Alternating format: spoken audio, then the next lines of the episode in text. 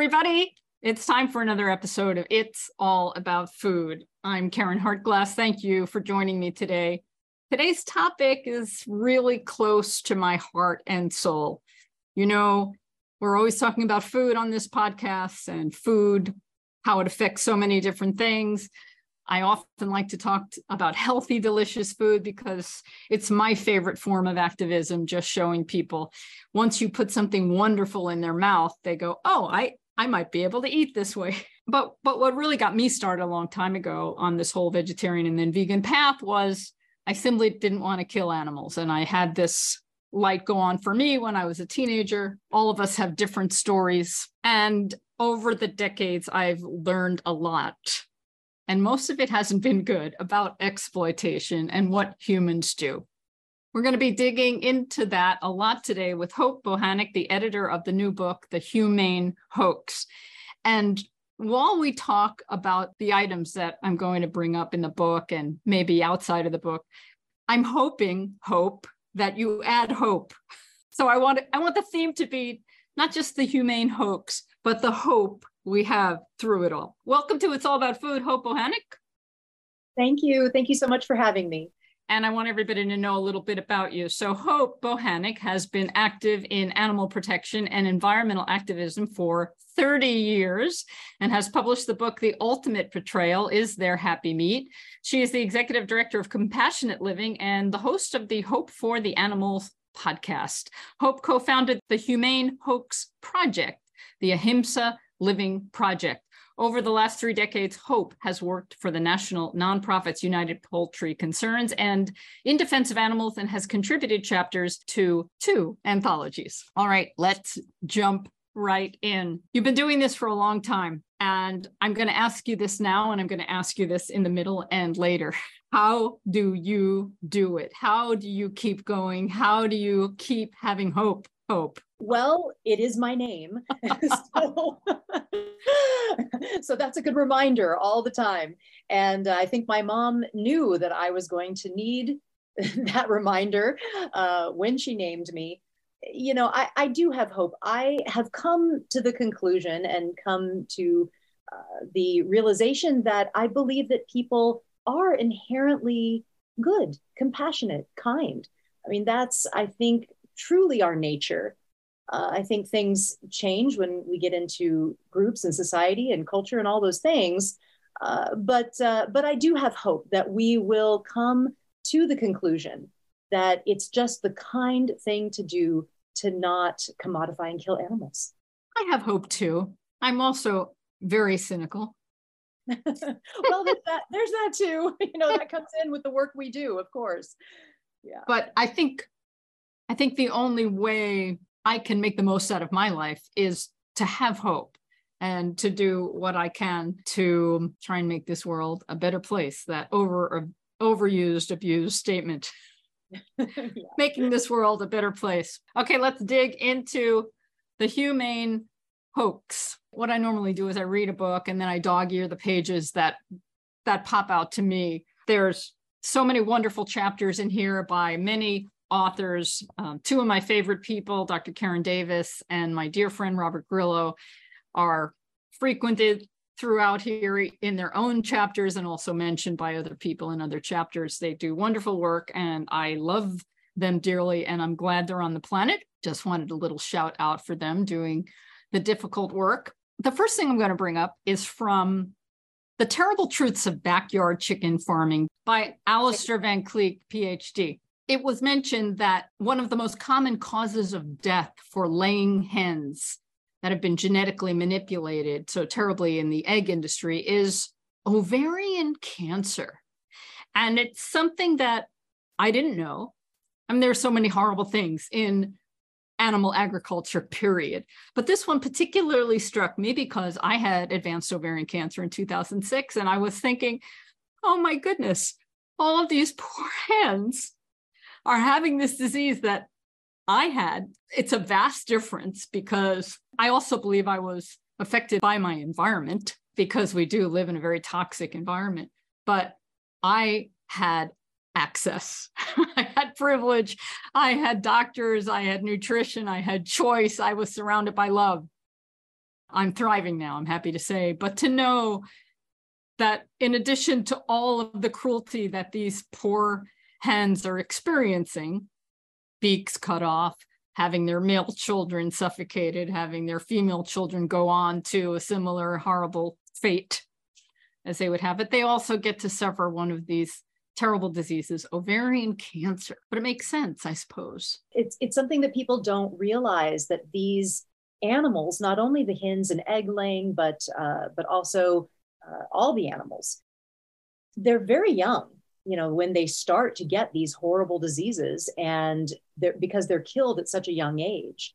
So they've been so genetically manipulated that almost immediately in their life they are getting sick they're getting viruses illnesses uh, and they are you know living miserable lives because of that. But yeah the ovarian cancer other reproductive issues with hens with the dairy cows it comes on very quickly at an early age. And it is uh, very, very painful. They can sometimes have uh, the eggs that they're laying get um, trapped and unable to, to uh, push through. Very, very painful. And, you know, the, it's something that happens even on sanctuaries when the animals are rescued. Mm. Even when they're rescued and taken out of the horrible situation, their little bodies have been so manipulated that they're still, you know, sick and get injured very easily. Their their uh, legs uh, can't hold the weight of their body because they've been genetically manipulated to grow so huge. The ones that are raised for flesh, the chickens, the turkeys, pigs that are raised for their flesh, are they get so huge that their little bodies and bones can't hold their weight, and they their bones will snap. Uh, the, they get arthritis and debilitating diseases just in the first year of life, in the first few months of life. It's horrible. And this doesn't change with a humane label or a supposedly small scale operation. Uh, and that's what my book is about, is really t- trying to have people understand that there are inherent cruelties that are just universal uh, within the industries, large and small, uh, that are, you know, pretty unavoidable. And when you're buying these humane labels, you know, people are they want to do the right thing. They, I, I, believe, like I said in the beginning, that people do care, and they're seeking out these labels because they don't want animals to suffer. Uh, but that's where we have to educate people that the difference between a commercial operation and uh, an operation with these humane labels, uh, cage free, free range, anything like that, the, the difference is so minimal. And and there's so many horrors that they endure in their lives like what you were just talking about we were just talking about with their health issues that you know it, it's it's so hard to circumvent all the cruelties and they still can live these horrible miserable lives go to slaughter at a very young age no matter the label. There's a thread throughout the book that has to do with people with privilege and the choices that they make that they're able to make because they have the means. The backyard chicken farming scenario is a part of that. People that care people that want to feed their families well who don't want to have the cruelty and the toxicity that industrial farm animals may have due to their feed and their living conditions and because they have the means they can have chickens in their backyard. This same chapter that I mentioned before, The Terrible Truths of Backyard Chicken Farming, was so eye opening about all the things that can go wrong and do go wrong.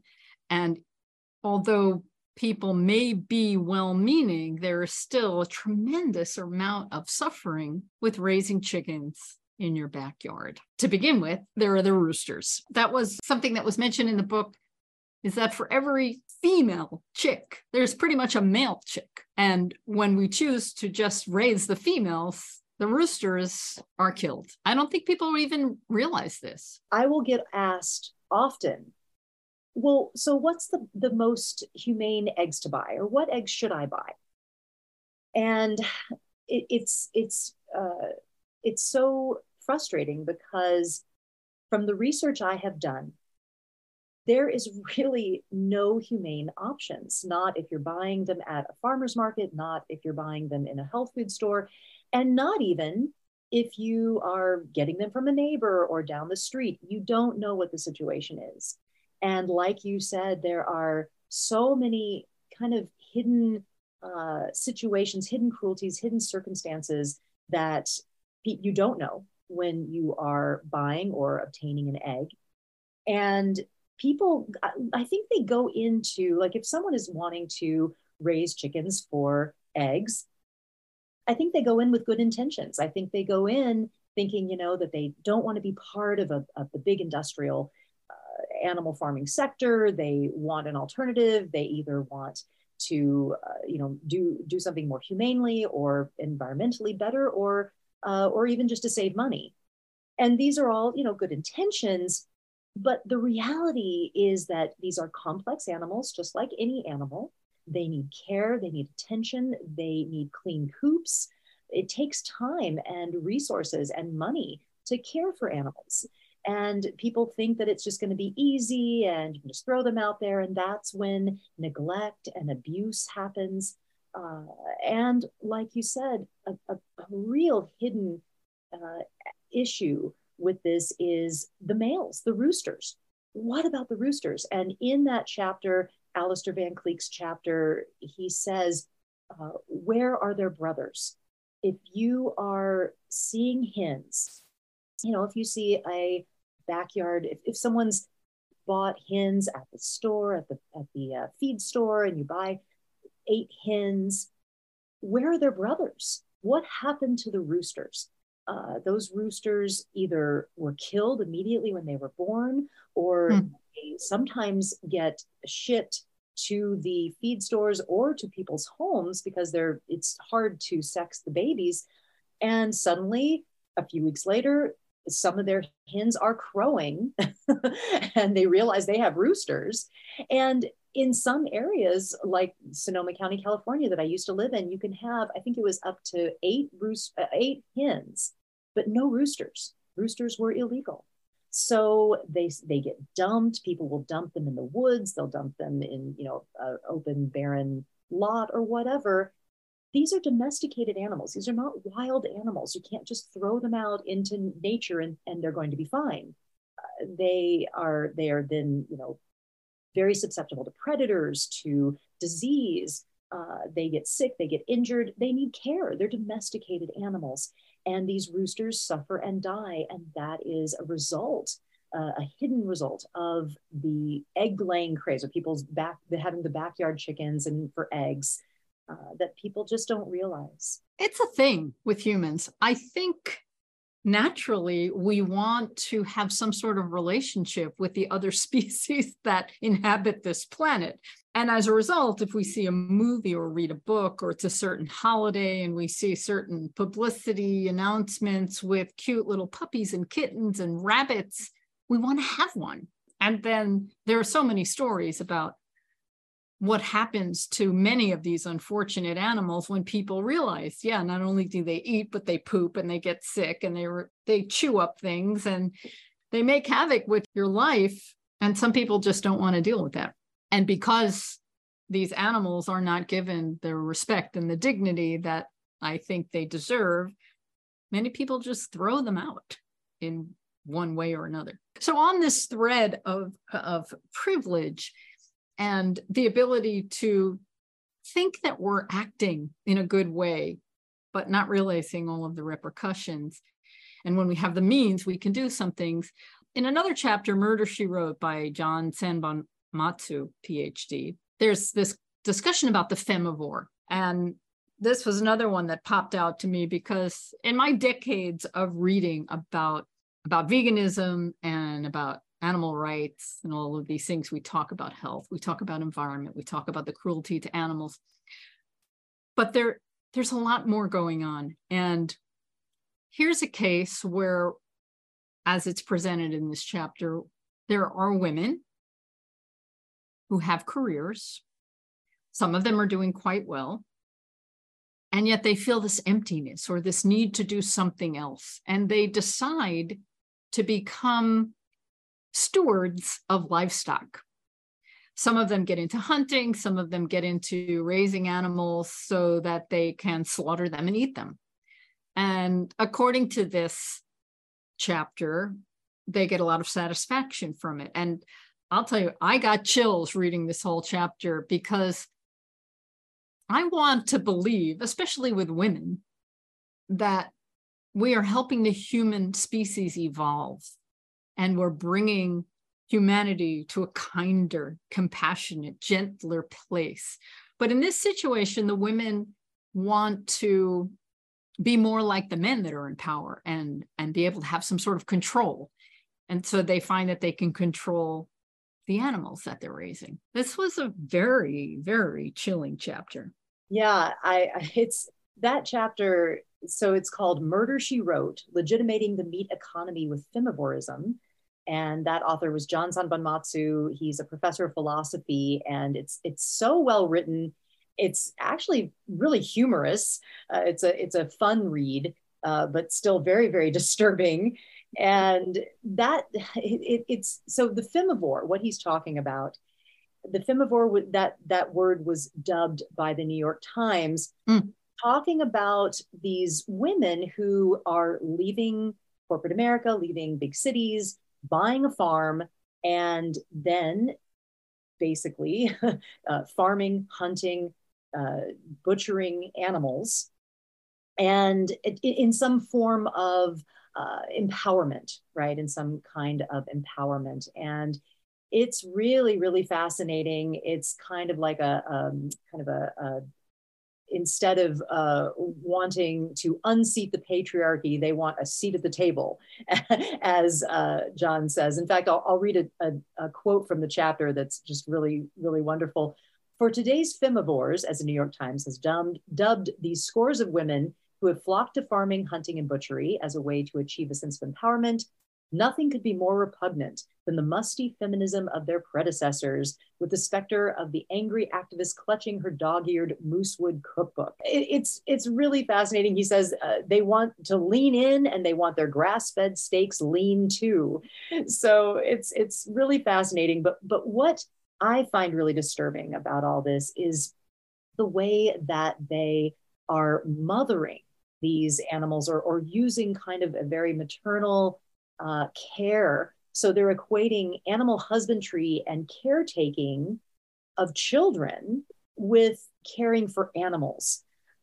But what's disturbing about that is that, you know, what's the end result here? In just a few short months, they're going to be killing these animals or sending them to be killed. It's such a cognitive dissonance.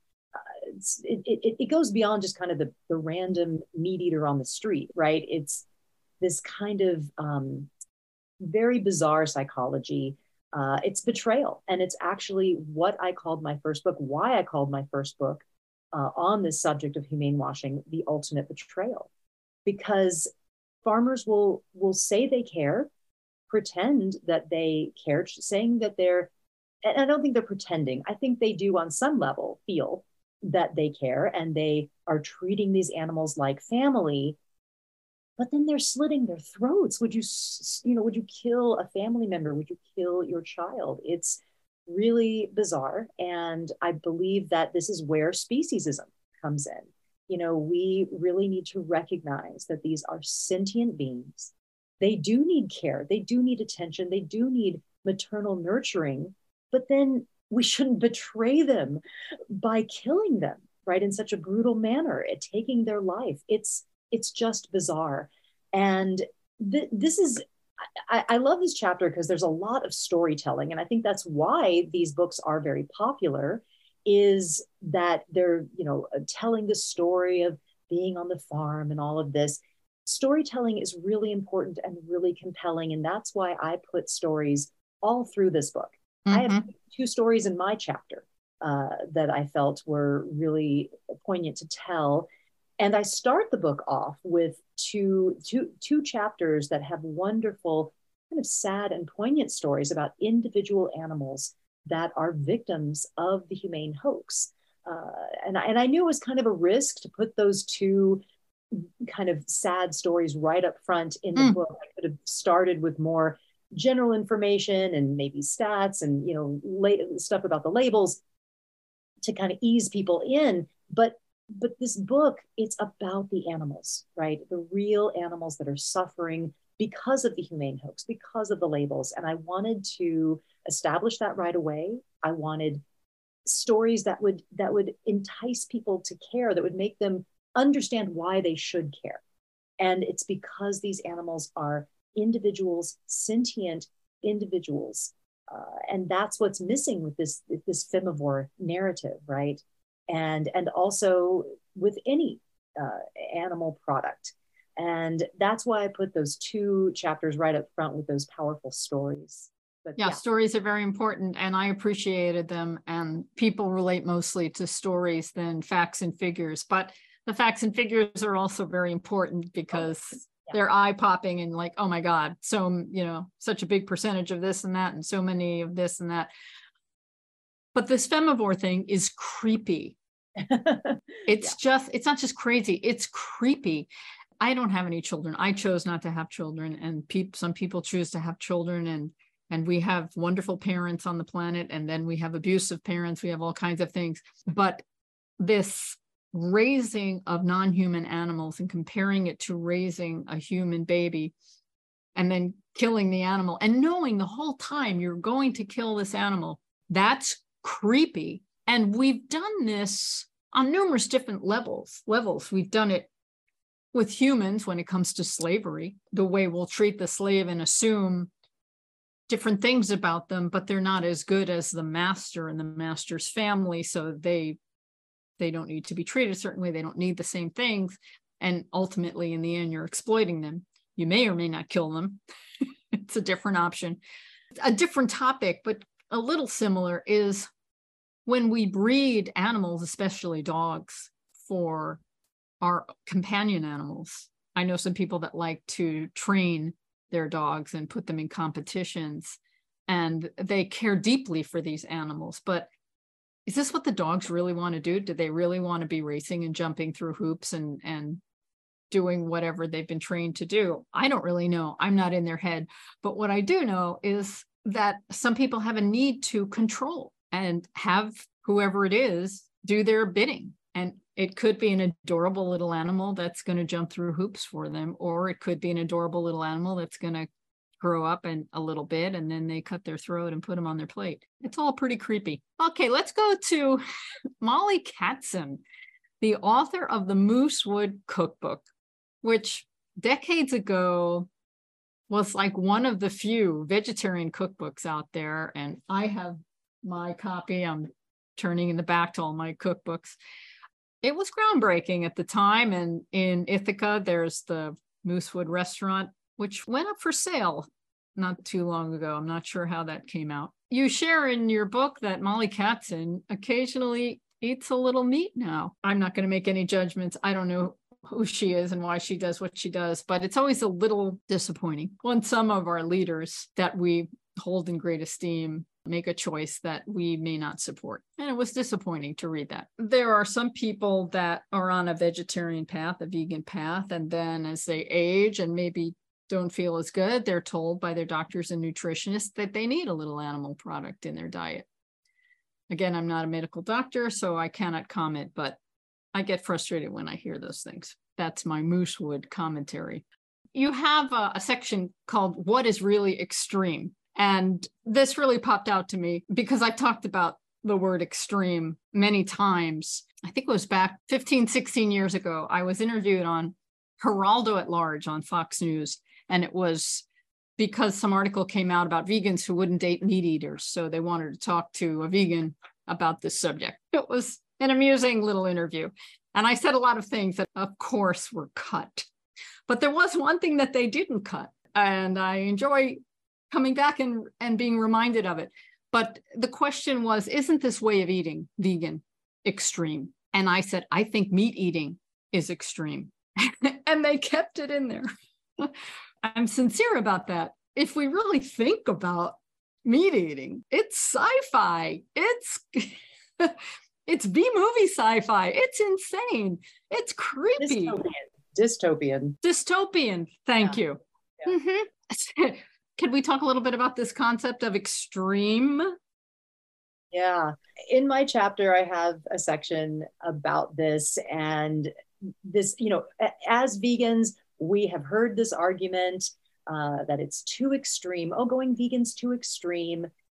And what I, I've always thought that, you know, why is suddenly being extreme being equated with being bad, right? It's kind of this this faulty premise that being extreme is always bad. But don't we want to be extremely kind, extremely hmm. intelligent, extremely clever, right? There's a lot of ways that you can be extreme in good ways. and and I believe that that veganism, being vegan, is just being extremely compassionate. Why hmm. is that bad?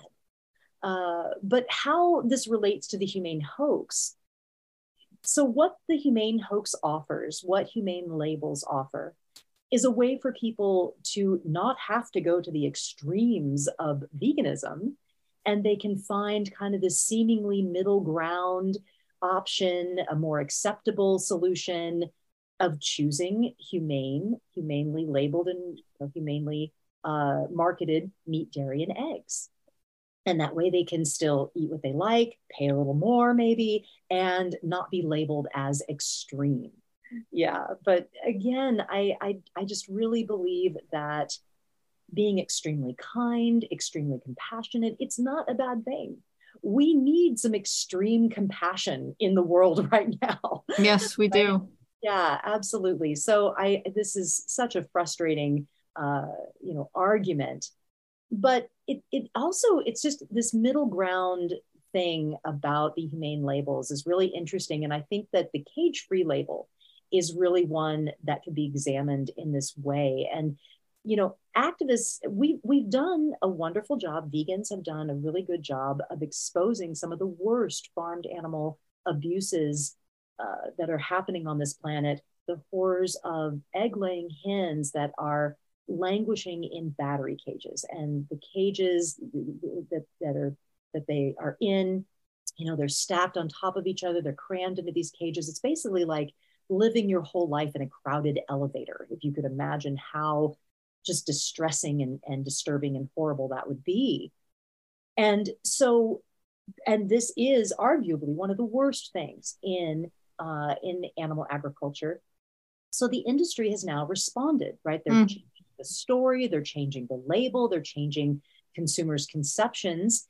And instead of, of not eating eggs, going to the extreme of not eating eggs, shoppers are now given a choice, right? A seemingly humane alternative of cage free eggs.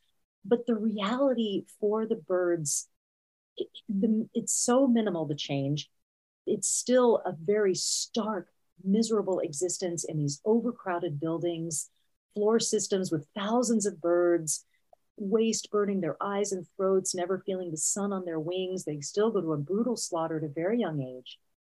And there are studies that show that there's higher mortality rates in cage free farming. I have witnessed and seen cage free operations uh, after researching my first book, The Ultimate Betrayal, that just shocked me how, how what a horrible living condition these cage free and free range birds lived in. So you know, and and of course, it's absolutely true that it's good to get the birds out of the cages. I, I think we can all agree.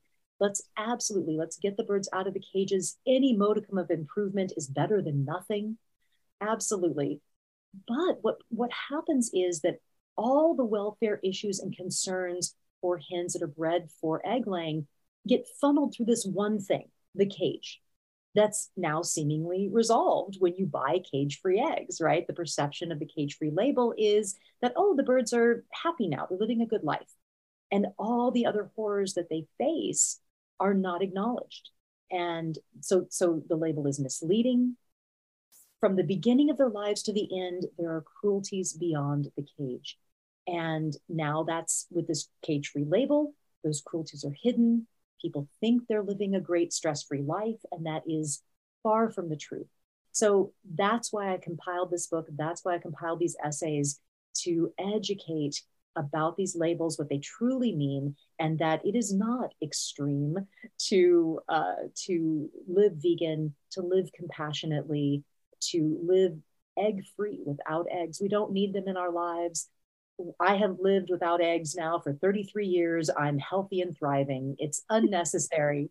and uh, yeah, I think that let, let's be extremely compassionate and live a vegan life. We need extreme action.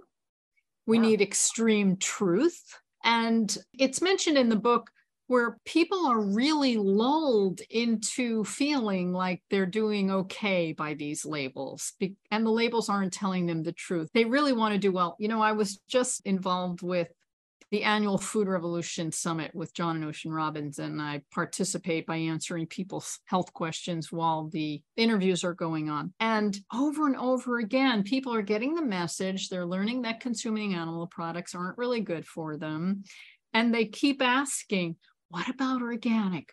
What about cage free? Are turkeys the same as chickens? Because they really want to they want to have their cake and eat it too. They want to have their animal, their humanely raised, grass fed, cage free animal and eat it too. And you can't.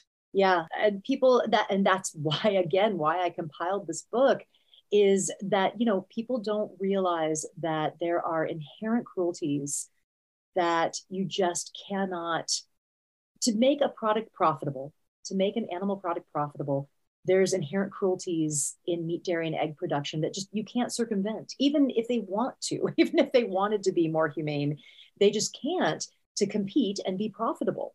Body mutilations separation of families slaughter at a young age all these things are inherent to the industry. And you know and that's why they focus on things that they can do like getting the birds out of the cages. And they put funnel it through a lens that that everything's fine now because their confinement size is, is larger. Uh, but people don't know about all the other things that are involved. And you know the, the consumer sees the humane label and thinks that the animal is now uh, free of suffering. A, a, good example of this is actually organic dairy. Mm. And, and I start my chapter with this example uh, because I think it's really important because, you know, when I, when I first started doing this research and looking into this 15 years ago, I thought that I was going to be saying things like, well, you know, free range is better, but going vegan is best, or organic's better, but going vegan's best. That's not what I found, both environmentally and uh, and ethically on different levels with different labels. But with organic dairy, so on dairy farms, it's you know it's it's it's difficult for these uh, dairy cows. They have they have to be kept pregnant, of course, because they only lactate, give milk when they are pregnant. And these babies are taken away from them right at birth. There's psychological trauma around that. They're in dirty conditions. They're moved around. They're, you know, it's it's very stressful, very stressful life for these dairy cows. And so they get sick and they get infections and, and viruses. And something that they often have is mastitis. It's an infection of the udder where their udder can swell, they can have open sores, pus, very painful for them to be milked. And what a, con- a commercial farm, a regular uh, farm will do is they will give those cows that are exhibiting mastitis, they'll give them antibiotics, pharmaceuticals that will relieve the, the infection. Well, in organic production, they are not allowed to give them the pharmaceuticals, the, uh, the, the medications, because that would be passed into the milk. And mostly the label is for the health of humans uh, to not have those kinds of pharmaceuticals going into the milk. So instead of taking her out of production and not selling her milk and letting her heal, they just let it go. They they're I had a veterinarian confide in me that he was seeing cows with some of the worst cases of mastitis, very painful when they were being milked on organic farms, mm-hmm. like he hadn't seen in decades on, on conventional farming. Uh, because they were not giving these cows the medications they need to clear up these infections and illnesses. So here's a situation where this organic label. And, you know, in the organic label, I'll say it is one of the better labels. It is one of the only labels that we talk about that has, you know, on-site inspection of the farm and some some pretty rigorous oversight. But as far as the humane treatment of the animals, there's so many aspects that are not taken into account. And this is one of those. And so now animals are suffering even mm-hmm. more in organic production. Organic does not mean humane. Organic does not mean compassion unless unless we start to redefine what humane means because it's used in all kinds of ways. Well, and that's that, what's happening. Yeah. Yeah, because humane doesn't mean nice to me anymore. Yeah. So there's a lot of things to learn in this book, a lot of things to read about. And I just wanted to mention a few others really quickly, like greenwashing, honey, and beekeeping. I remember talking with Jonathan Balcombe and reading his book, Superfly, and learning about all the things that flies can do. And one of the things that they do is pollinate, and they don't get the press for it. Bees only get the press for pollinating. But there are many varieties of insects that do all kinds of things in nature for us. The way we manage agriculture today is we are minimizing or reducing biodiversity that is so necessary. So read you can read all about that. I loved a quote that was included in a fox guarding the hen house by upton sinclair. It is difficult to get a man to understand something when his salary depends upon his not understanding. Upton sinclair did not write a chapter in the book that he was it was a quote in oh. chapter. Yeah i just wanted to clarify that. That would have been nice to have had Upton write a chapter in your book, but he is not with us in the oh, form right. that we physic as we know at this time. he wrote The Jungle a long time ago and was responsible for motivating our government to make a few better laws about raising animals for food with respect to uh, again, sanitary was, things.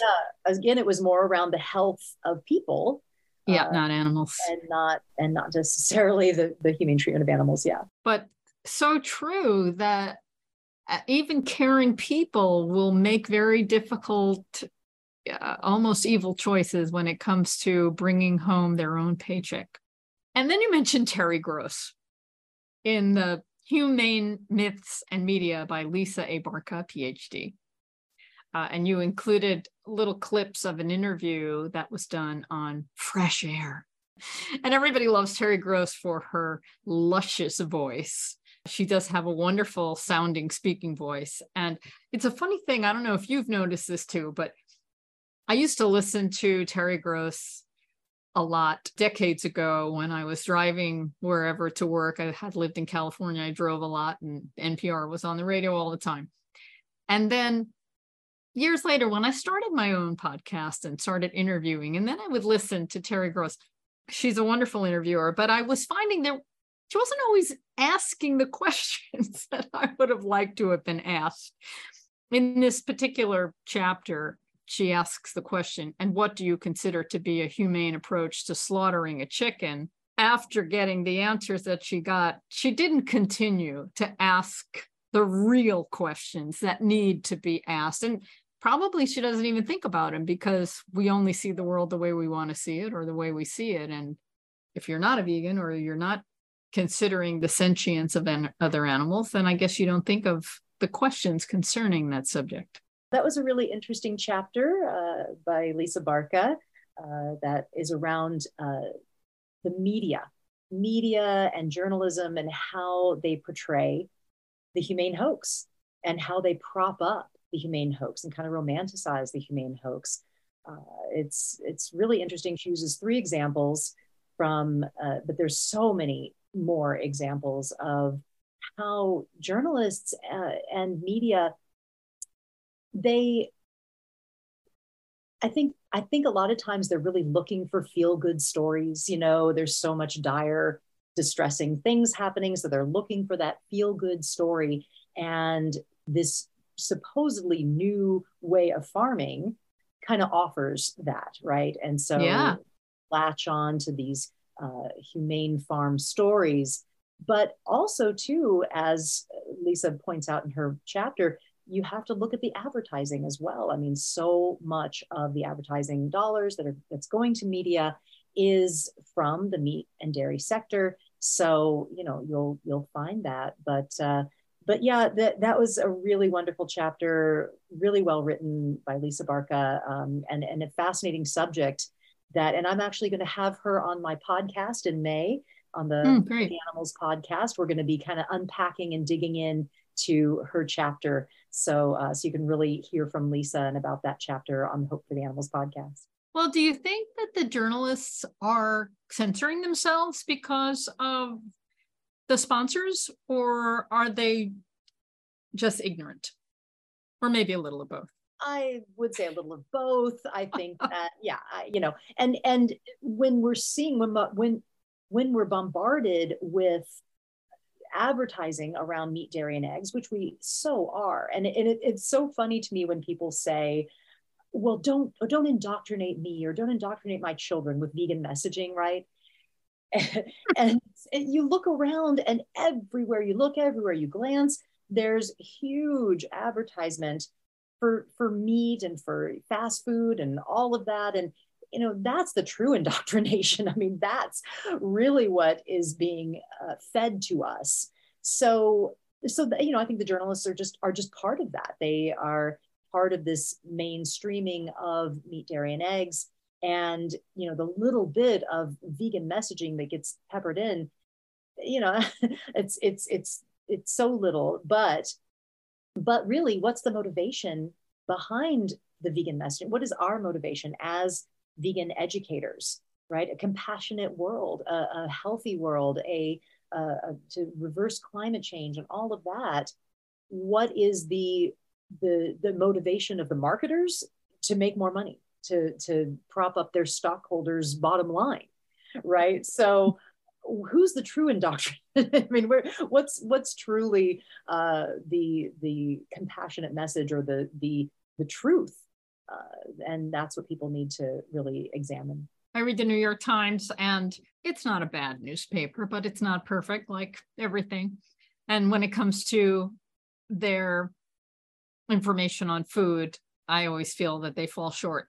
And there was an article recently, I think it was like 10 myths of nutrition or something like that. I forget the title, but they listed 10 different things, myths.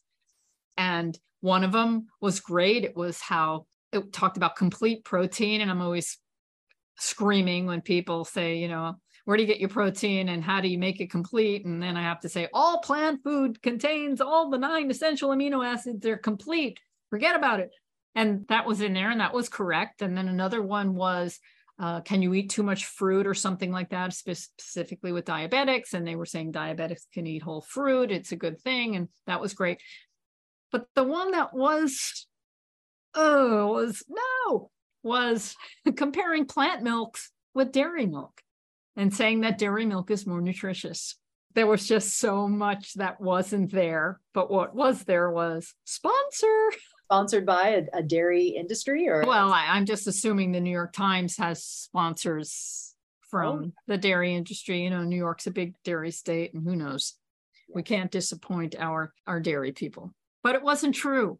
And it's not just the nutrients that are in milk but it's the other things that are in milks. Like we don't want cholesterol. We don't want pain and suffering. We don't want antibiotics and hormones. We don't want hormones Honor Killing by Kojin Bohanec, PhD, your husband. How nice is it to have a partner to work with and share thoughts and frustrations? I would like to eavesdrop sometime on some of your conversations about this movement that we're in. Yeah, it was it was wonderful that my husband was able to contribute a chapter, Dr. Kojin Bohanec, uh, he is a, uh, a, Sanskritist, a Dharma uh, teacher. He teaches the uh, um, comparative Dharma religions. He has his uh, master's in Buddhism and his PhD in Hinduism. And his chapter, he, so he's a theologian, so his chapter was about how do it yourself slaughterers, and we're, we're seeing this more and more now where there are actually workshops and classes that you can go to to learn how to slaughter animals. Uh, and this has become kind of a niche uh, uh, area around, you know, locavore and do it yourself and kind of uh, back to, you know, self reliance uh, kind of ethos that a lot of people are exploring. And they will go to classes about uh, slaughtering animals. And oftentimes, people that are writing about this, people that are teaching these classes, things like that, they will have this kind of flowery language that is borders on spiritual. Like they're they say things like oh well we honor the animal and we're you know gonna gonna really pray for the animal's soul and spirit and things like that. And uh, it's it's really uh, just very problematic uh, and as his chapter gets into so this is what Kojin wrote about is about this um, spiritual bypass is what it's called when you use spirituality to uh, to justify bad behavior and to justify problematic and hurtful things and it's a you know true psychological condition using spiritual bypass. And that's what is being done in these situations where people are slaughtering their own animals. And you know and i and i think what this stems from is that we know something is wrong with this. We know this isn't isn't right. It is not a good thing to kill an animal. And so you know we have to somehow wrap it in this language of uh, you know of, of, of appeasing ourselves and making ourselves feel better and feel less horrible about what is truly going on is that we are taking the life of a young sentient being that wants to live. And i think we know inherently we know deeply that that that's not right. Something's wrong with that.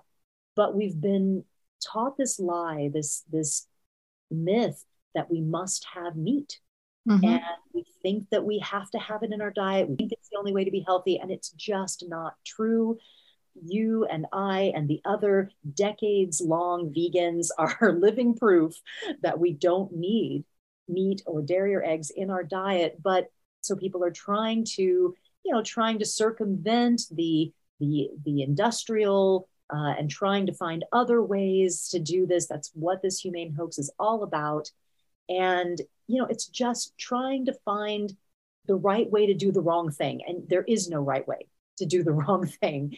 And we should never, ever take the life of an innocent being that wants to live.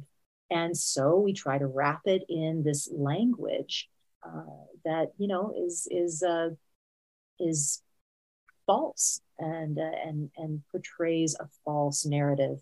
And, and that's really language is a huge part of this. And, there, and I have a whole section in the book called language and labels or labels and language i believe.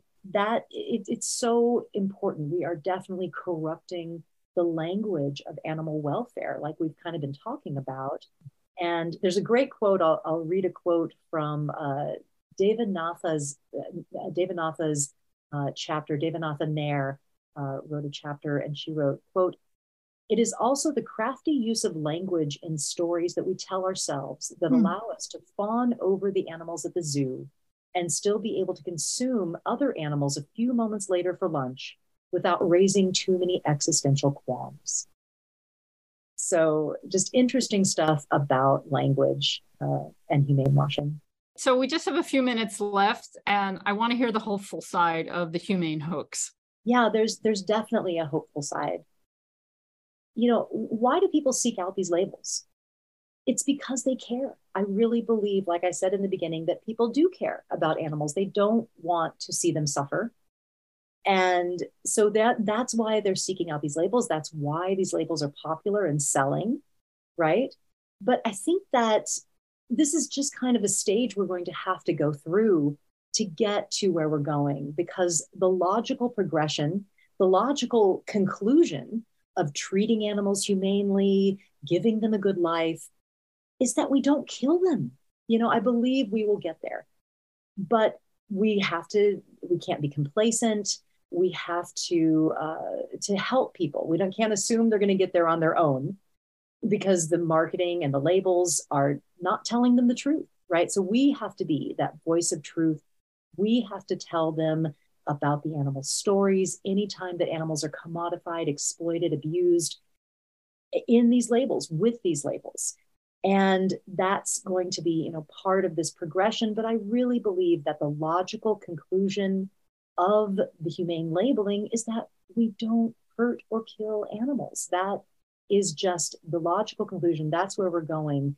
And I believe that people care, they're concerned, they love and have compassion.